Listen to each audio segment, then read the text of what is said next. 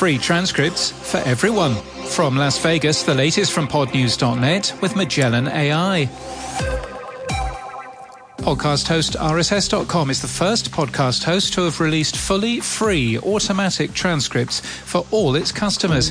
The transcripts appear on episode pages on the RSS website and should also appear within supporting podcast apps like Podverse, Podbean, or Podcast Addicts.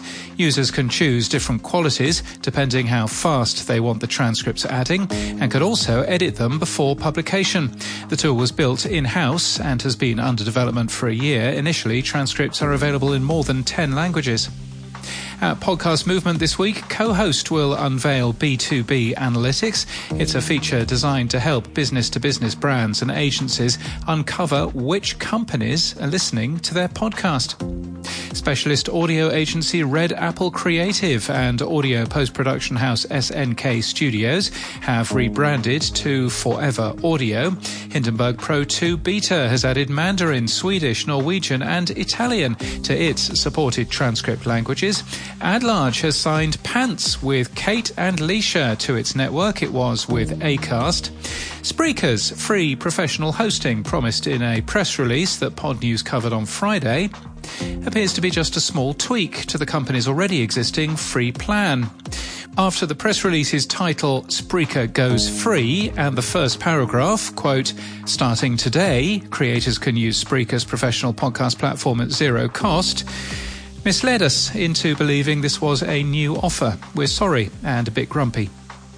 BetterHelp, a company said to be the US's biggest podcast advertiser, has agreed to return $7.8 million to customers in an FTC settlement after it apparently shared private health data with Facebook and Snapchat.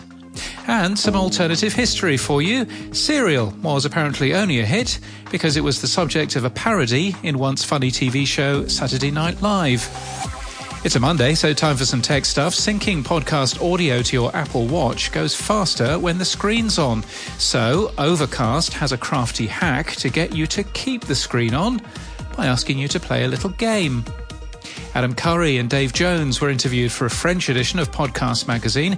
We link to the article in English today from our newsletter at podnews.net. A proposal has been made for the podcast namespace's author tag to include machine-friendly grouping of podcasts by author location. Uh, the Conshacks app has been given a new look and has gained a number of additional features. And in podcast news, looking for a good show to enjoy on the plane ride to podcast movement, apart from this one, obviously, Freakonomics Radio is focusing on airline economics with two shows already up and another for your trip back again. The show speaks with CEOs from Delta to Air New Zealand, economists, workers from pilots to meteorologists to flight attendant trainers to aircraft load agents and, of course, passengers.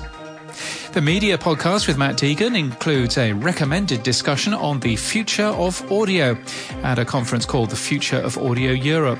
From LiSTNR, Defending Democracy with Malcolm Turnbull features the former Australian Prime Minister asking whether we're witnessing the decline of democracy. Expect guests including Australian MPs and a former British Prime Minister, Theresa May and one of only two independent fiction podcasts in the Atlantic's 50 Best Podcasts of the Year. Folks Law returns for a new and final season yesterday. Folks Law has depicted, subverted, or in other ways dealt with queer fears from passing in public to parenthood, paranoia to private landlords, all with a recognisable Glasgow patter and all with an innovative, experimental approach to the audio medium. This podcast is sponsored by Magellan AI. How's the podcast advertising market looking in 2023?